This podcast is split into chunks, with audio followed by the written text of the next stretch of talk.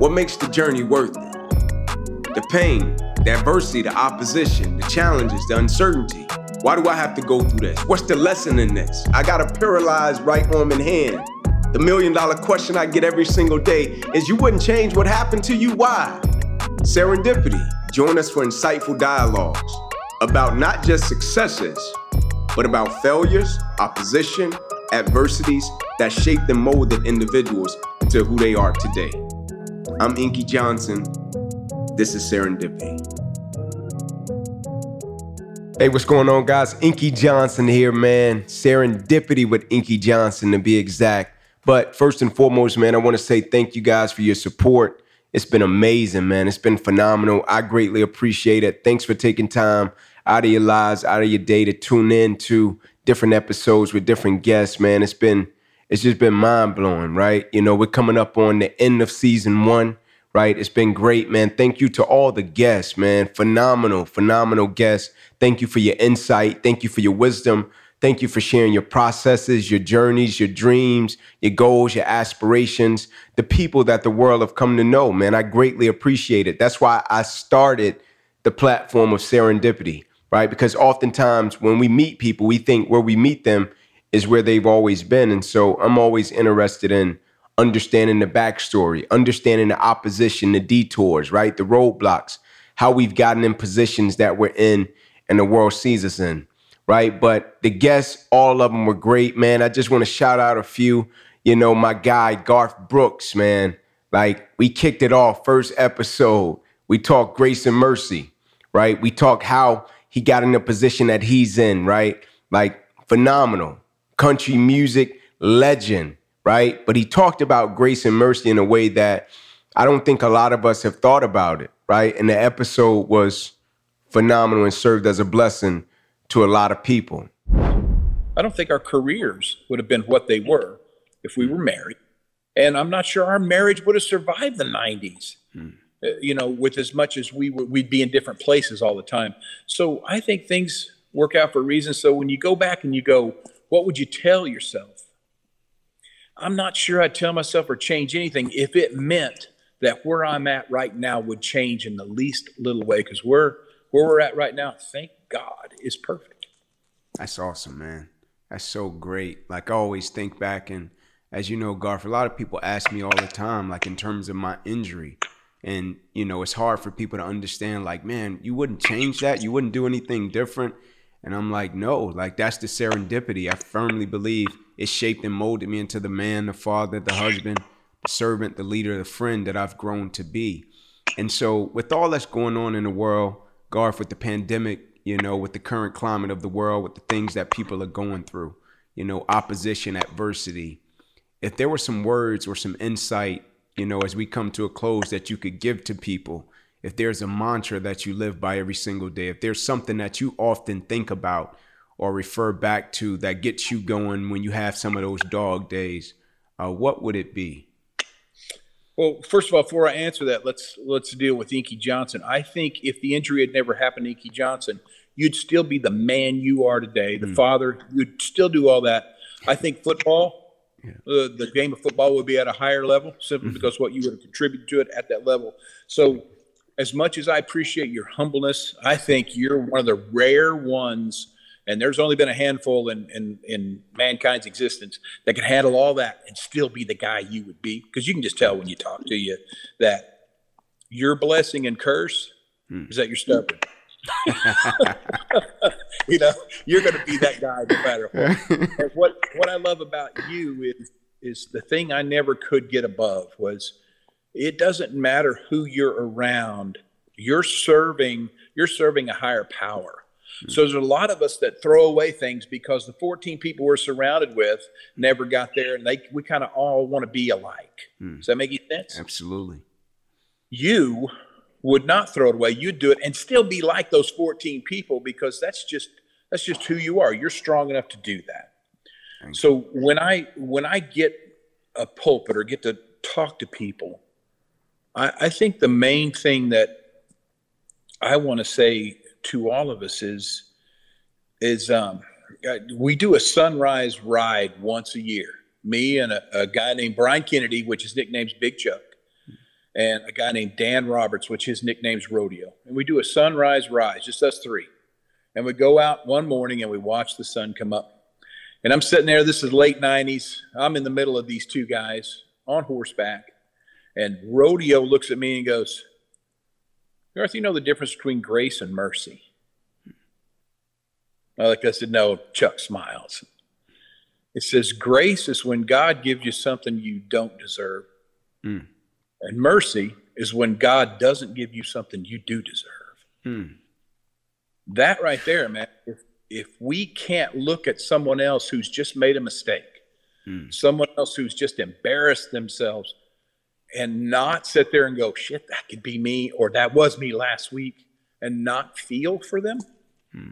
If we can't look at somebody that doesn't believe like we do, if you're gay, straight, religious, you know, red, blue, black, white, whatever, if you can't look at them and go, shit, they're just like me. They're scared to death and just trying to make the best decisions they can make for them and their family. Hmm. While at the whole time with the internet now doing it publicly, hmm. if you can't find empathy for that, and you can't hesitate that second before you comment, hmm. then I would just suggest that's what you work on because that that little hesitation before you post or that little hesitation before your mouth works sometimes makes all the difference in not only your life but the people you're talking to. Man, I can't forget my guy IT Isaiah Thomas, right? Former NBA player, incredible. And if anybody anybody follows Isaiah Thomas, you know you know, the thing that Isaiah Thomas speaks about a lot is slow grind, right? The process, slow grind, getting up and chasing those dreams, those goals, and those aspirations. But he also spoke about, you know, the darkest, toughest, roughest moment of his life and how he got through that and how he used the platform of basketball as a vehicle to get through opposition, adversity, and different tough moments in his life basketball has always been that scapegoat for me. When I do go through tough times, I'm able to go to the gym, you know, get those things off my mind for the matter of time I'm at the gym working. Mm-hmm.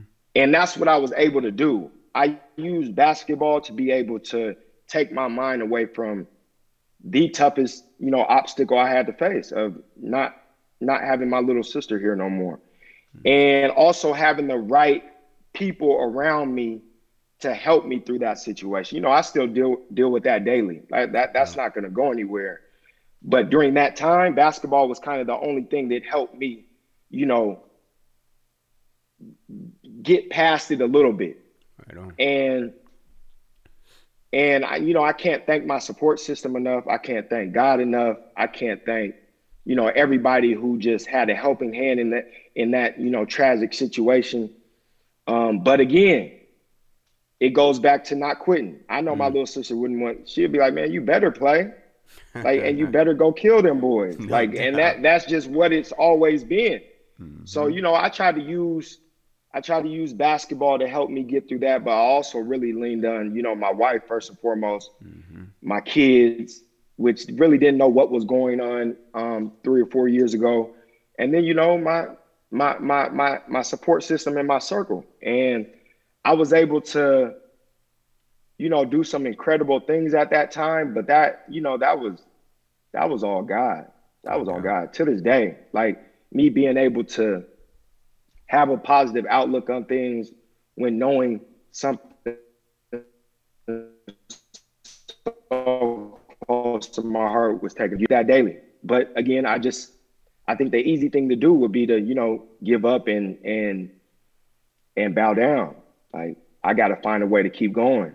And that's what I always tried to figure out. No matter, you know, what I was going through, I had to figure out a way to keep going, not just for myself because it's bigger than me.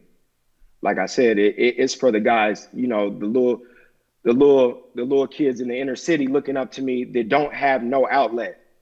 You know, that, that, that don't, that can't find ways to to be successful. Mm-hmm. Like there's a way, you know, and I'm trying to give that to the the people that are looking up to me because I think that's most important. That's incredible, man. Um, bro, I never forget like when we watched that, you know, and how you process that. You know, I think it inspired the world and lead me up to this point, watching you again fight through something that's inspiring the world. Like my mom just had double hip surgery. you know, and, and I watched her with that process of just trying to shake back and going through it. And I would go to rehab with her some days. And then you had hip surgery, uh, I think last May, right, of 2020. Yeah. And you've been in the process of working through that, man, to shake back, to get back better than ever. Like, how has mm-hmm. that process been for you, IT? It's been, it's been better because you know, I've been hurt. I, I, was hurt for basically like two or three years, where you know I was trying to figure out ways to to to get healthy without doing a procedure, and you know I, I weighed every option. Um, I, I I went every obstacle I possibly could till I had to do it, and you know I think that was one of the best decisions of my life to get that done, to get fixed, to be finally healthy. It's like gave me an open mind to life again and made basketball fun again for me. Not saying I took basketball for granted because I never have, not one day in my life. But at one point when I was fighting through my injury, basketball was not fun for me anymore. Like it, like it, like you know, growing up. Absolutely. Because I never ever dealt dealt with a major injury, and I always go back to you know your motivational um, videos about the process, and I tell kids to this day, no matter what your process is, you can't skip it. Mm. So learn to enjoy it. Like, wow. and I had to find ways to enjoy that process of rehab six days a week, mm. 7 30 a.m. every day. Like I had to find ways because if I didn't mentally, it would have cooked me. It would have, mm. it would have, it would have mentally just brought me down. And I'm in a great place mentally right now to where, and I, and ultimately it's because I'm healthy. I'm finally pain free. Um, and then like I like I keep saying, I got the right support system around me, you know. So those things allowed me not to look further than the process. Absolutely. Enjoy what I'm doing right now because I know when the time comes and I do get my opportunity, I'm gonna look back at these these days and be like and laugh about it mm. just because. Yeah. Knowing like there's better days ahead. And you know, I'm I'm I'm big on the process and and just not being able to skip that. Because mm. you know, like you said just a minute ago, people see the right now. Like when it's when it's when it comes to success, they see when you're at the top of your success. Yep. They don't see what got you there. Can't forget my guy QB1, as I call him, one Cam Newton. Right, like we talked about a lot of different things, man. But the thing that stuck and penetrated my spirit the most he just talked about wanting to be better, right? And he said most of the time, people think when you get up every single day on the quest to try to be better, people just think that applies to athletics. He was like, nah, man, I want to be a better father, right? I want to be a better son. I want to be a better friend. I just want to be a better person. And he talked about his journey, which is phenomenal, right? And so we greatly appreciate you, Cam, QB1, for your time. Man, the episode is awesome. It's phenomenal, served as a blessing to a lot of people. I'm telling you this story only off the premise that, man, you never know what somebody's going through. And something as simple as, hey, you know what, Mr. Chuck? Even though you threw your snow on mine, what I'm gonna do I'm about to go to Home Depot. I'm gonna clean it all. Let's let's let's take off days where you do yours and I'm gonna do yours and X Y Z. That'll work out. What you got going on today, man? I got hot chocolate. There's snow out here, bro. You need some hot chocolate. you know what I'm saying? Like yeah. it's it's something where we all can be become better at, and I think it'll it'll it'll not only help in you know cultural things, mm-hmm. not only help in um you know, from the sexism, racism part, it it'll just help the human human humans as a whole. Yeah, you know, humanity. Yeah, and and and and, I, and here I am. I'm preaching, and here we go. Go back. I'm speaking to you, mm-hmm. but I'm talking to me. You know what I'm saying? Man. And that's that's just something that tends to happen. That's good, bro. I, I hadn't seen that story. That's that's wild, bro. Man it's a it's a it's a downer, but a but a real life thing. Like it's like, oh my God, oh my God, oh my goodness. And then you see it, and then it's like, I can't believe what I just saw. I'm matter of fact, I'm gonna send it to you. No doubt. And and it's just like you and And when we was in the car, when we was in the car, he sent it to me, and then I'm like, bro, this is crazy. Hey, hey, watch out. We don't need no road right? Hey, yeah, yeah. you can go over. You can go over. You know what I mean? Go, let him, let him go, let him in. You know what I'm saying? No doubt. It, it, no because doubt. You, you do not have no idea. Yeah. Um, what that what what that person's going through. Man, I got a confession to make, man. Yeah. I um so when I was in Boston, mm-hmm. I would have to wake up early, early, you know, times in the morning. So my alarm clock hit at 420. I would be out the house by 430, 435, 445, something like that. On the road by five o'clock, getting to the facility around about 530-ish, right? Yeah. And every day, you know what I'm saying, I would I would hit the YouTube. I would boom. I like I need to manifest that that the the the thought of you know somebody needs to talk to me. So you know you know you you you did that project for me, yeah. uh, open mic, and you know E. Yeah. You know, was a person. So I just let my YouTube kind of choose it. Like, boom, whoever's there, boom. I like, you know, um, Les Miles. You know, obviously, you know, Eric, uh, yourself, and man, one of them one of them like so i'm always riding you know with my assistant and then like a photographer or videographer you know mm-hmm. just to kind of capture you never know what you know what it what it may be. Yeah. So they would always say bro we we need ink bro. We need ink. We, we we going into xyz we, we need ink. And then they always say i never cheated. I never cheated. We need that because when Boogie hear that, oh, you know, they go off, they stem off of what the successful was that week. Man, we won with I never cheated. So, you know what I'm saying? So, no doubt. No bro, doubt. We, where we was rocking, we was rocking it, man. And, and, I was I was still just like, bro, like, man, you got a power ink, bro. And and and I gotta write down what you just said about sometimes you go through sometimes you go through certain things not to to what do you say? Yeah, about accomplishing and becoming, but unbecoming yes. everything that's not you. Absolutely. I'm gonna send that to you too. Man, please do, man. I, I man, I'm trying to type it up right now, man.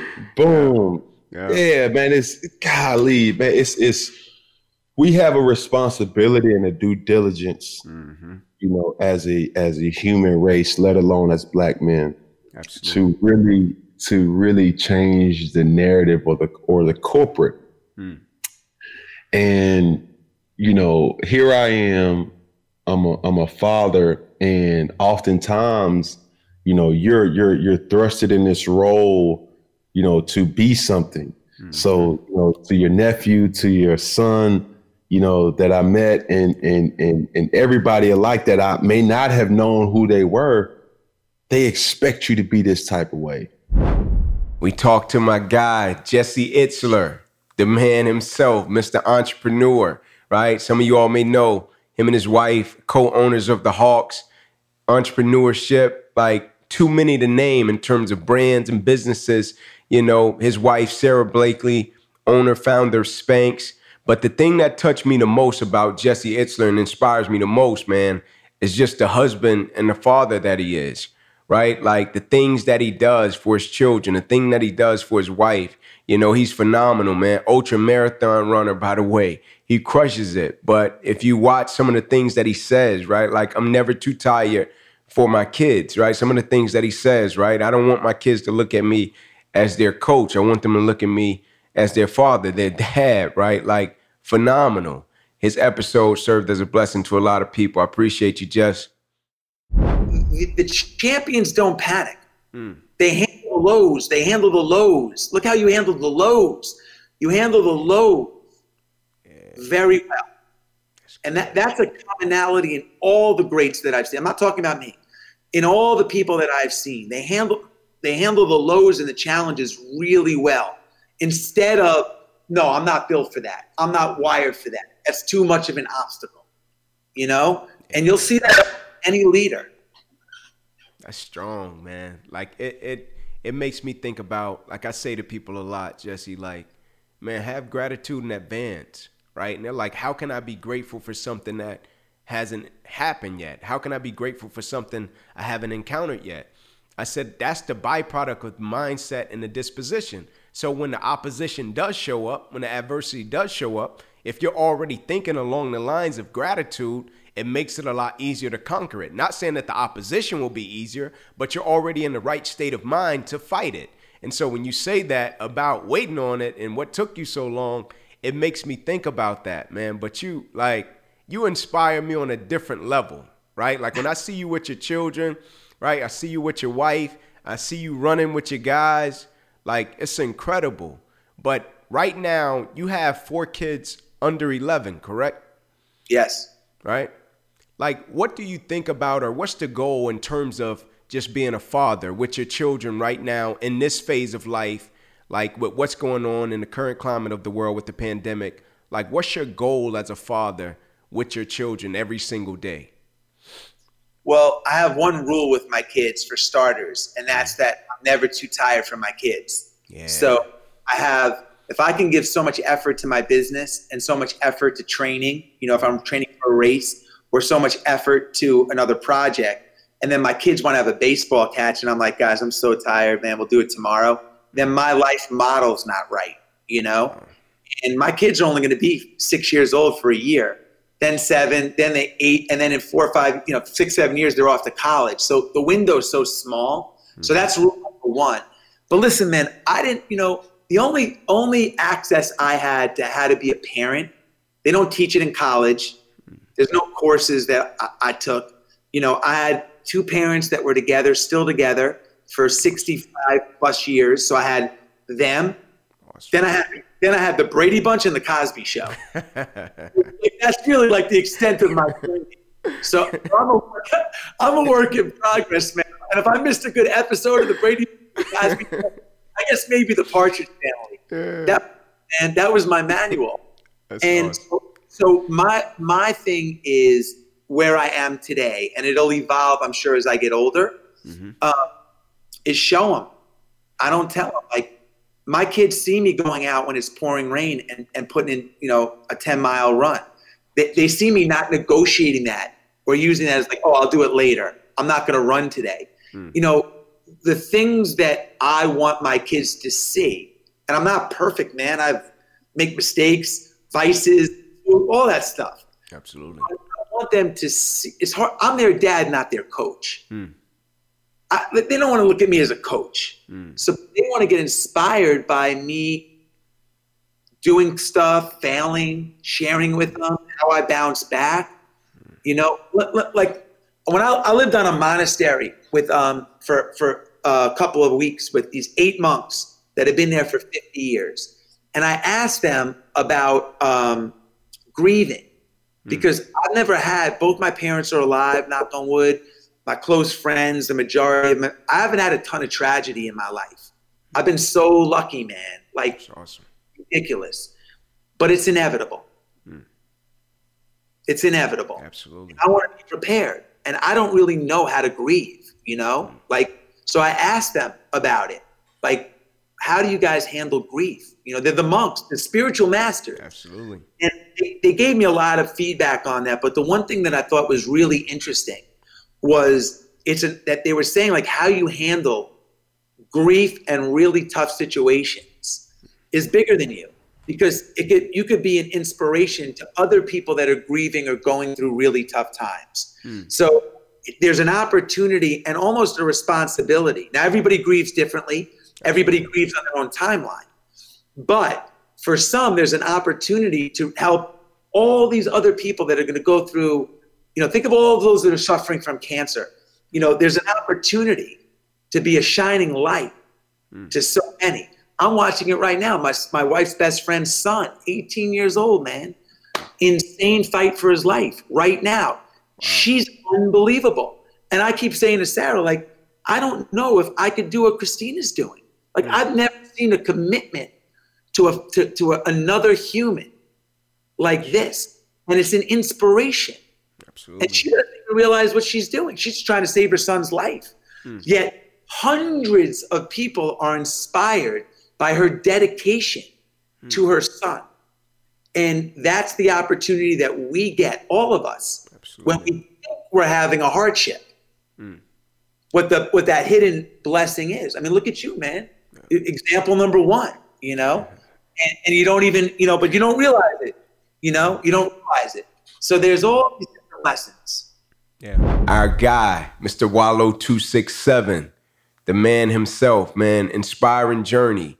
Right. He talks about marketing a lot. He talks about you know, monetizing your brand a lot, but also he talks about, you know, just his personal story, right? From prison to one of the most influential people that we've come to know in the world today, right? Journey that's inspiring, second to none. And just the way he lives his life is phenomenal. The lens of which he get up every single day and he sees light through is phenomenal. It's inspiring, it's motivating, it's educating, it's empowering. Wallo, man, we greatly appreciate your time. We greatly appreciate your spirit. We greatly appreciate your insight. So I always said when I get out there, I'm gonna try to give him some Black Anthony Bourdain vibes to where as though when I first came home, I used to go to businesses in the community that people don't know because, as you know, you might live in the hood, mm-hmm. and 15 blocks away from them, that's not your neighborhood. So if you don't never go that way, you might don't know is a good is a good vegan soul food spot there or a good bookstore there. So I would be the dude to go to these spots in Philly, all over the city. Yeah, I'm Wallo 267. Welcome to Boom Boom Boom Boom. They got this, they got that. You need to check. And I used to do free commercials for people. Dope. Because one thing that I understood was this. There's no such thing, because I, I study, I always studied marketing myself.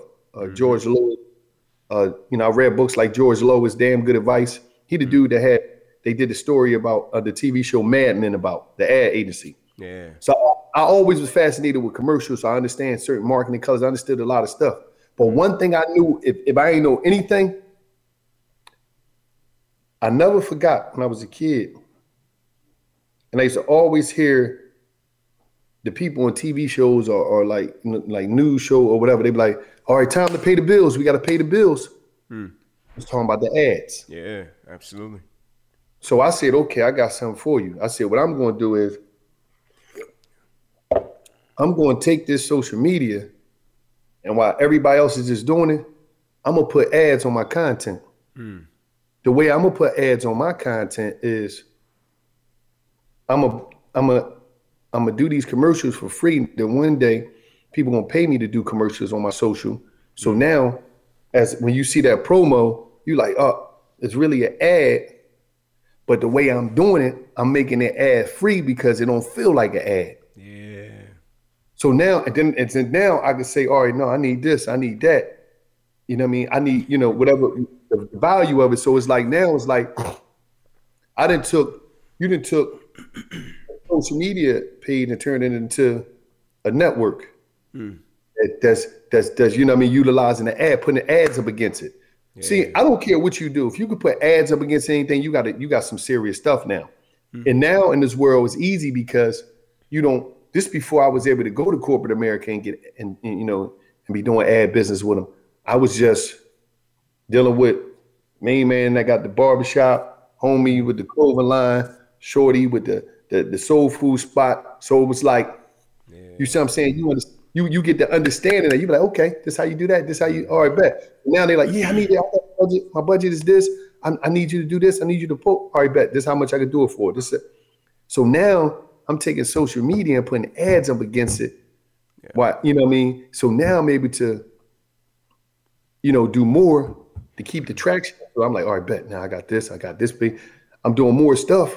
Mm-hmm. So now, that's paying because you have people thinking like, damn, this dude just be running around. He ain't got no job. He ain't got nothing. No, bro, I got a job. I sell merch. I got, I got a, I got a damn near like an ad agency. You know what I'm saying? So yeah, strategy. I started, I started, getting speaking gigs and all. So it was like, bro, I'm like, I'm doing great. That's you know what I mean? But so it's like, I think a lot of times we talking about monetization. Mm-hmm. We don't. A lot of us don't know how to monetize us. Yeah.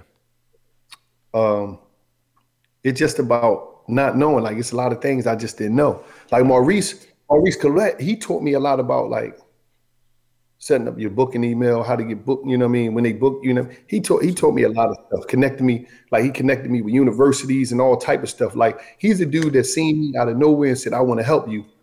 You know what I mean? I started because he said, I know it's coming. I'm talking about, I was like a couple months out of prison. He just sent me an email, and now I'm messed up because I'm like, hold up, I just seen this boy 30 for 30 in jail. Mm-hmm. I was just before I came home, I was in jail. I seen this 30 for 30. I was like, yo, man, he went through some, sh-, you know what I mean? No so it's like, it, and then and then you understand, not just seeing his 30 for 30, it's like you see his 30 for 30, but it's like mm-hmm.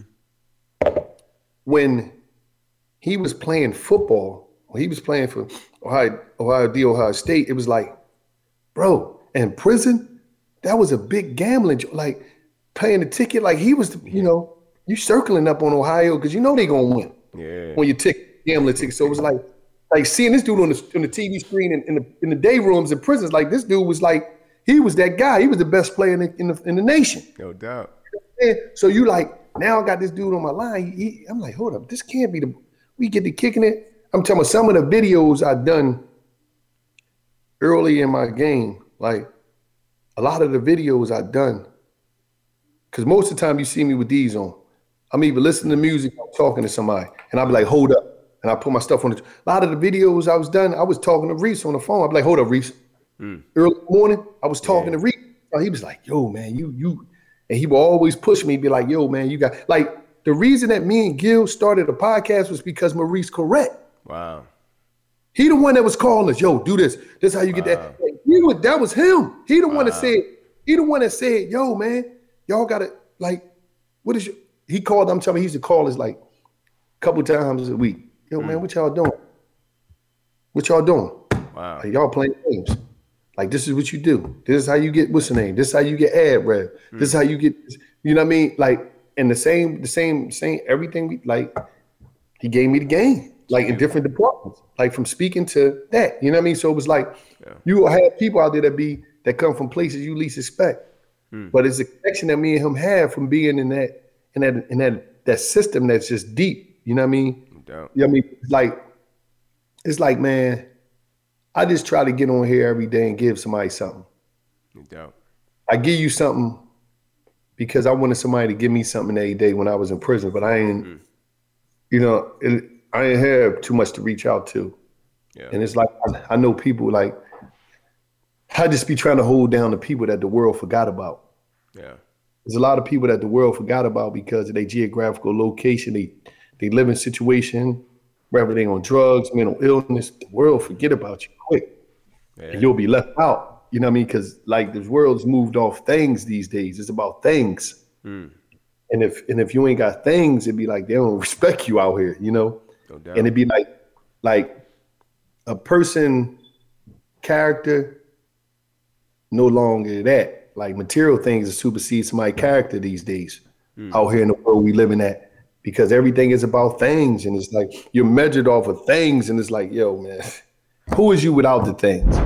Last but not least man our guy andre ward right? The legend in boxing retired undefeated. Not a lot of people do that right? And he talked to us about his journey right? Coming up how he got into boxing he talked to us about some of the figures and the people in his life that served as a source of inspiration and motivation. He talked about when he was a kid coming up through the ranks and some of the things that happened that propelled him and still propels him until this day. But also, he talked about him as a father, man, him as a husband, him as a family man. He talked about some of his goals, his dreams, and his aspirations, right? He talked about his toughest fight, right? And what that did for him, his spirit, and his mentality.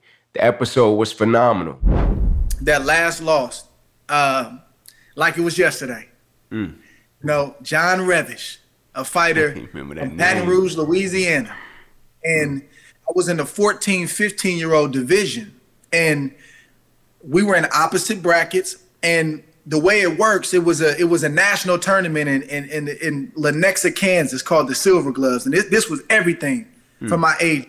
You know, we we you will get a nice shiny belt if you won. You get these silver gloves, and, and you got bragging rights for a whole year. My boy won the silver. no doubt.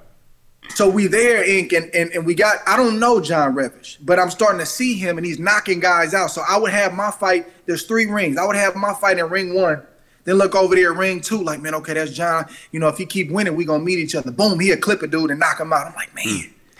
I'm trying to process this and figure this out. Then the next night, I win my fight. He clip another dude. I'm like, man. But I'm not really telling my coach that I'm feeling like this. Right? right? It's the first time I ever really felt intimidated. No doubt. But the kid is muscular. He a country boy, but he's a he's a year older than me. He's 15, about to be 16, mm. and I just turned 14. So we meet in the finals, and the fight could have went either way, but I give him the nod because I did just enough to lose the fight. I just didn't trust myself and believe in myself enough, Inky, to go out there and beat John Revish. and he did believe in himself. Mm. And I remember coming back from Lenexa, Kansas, curled up in a ball on a Southwest Airlines flight. I had the whole row to myself. So for, for whatever reason, I remember every detail. a lot of turbulence. My coach and my assistant trainer, they were in the back. I was kind of in the front. And the looks on their faces and, mm. and the way that I felt Inky, I, I never wanted to, to, to feel that again. And I know it's not all up to me, but I told myself that day, as much as up to me, the, the training, the focus, all this stuff, I'm never gonna let this happen again. Nobody's gonna ever beat me again before I get in the ring. If you beat me, you're gonna have to earn it. Wow. That's strong. That's strong, bro. Like I love I love like one of the things you talk about, Dre, is like being mindful. Like when I hear you speak a lot and just talk in different settings, you talk about you gotta be mindful. Like why is that so important? Man, I think in life and, and in athletics, man, I, I, just think it's, you know, I like detail is everything.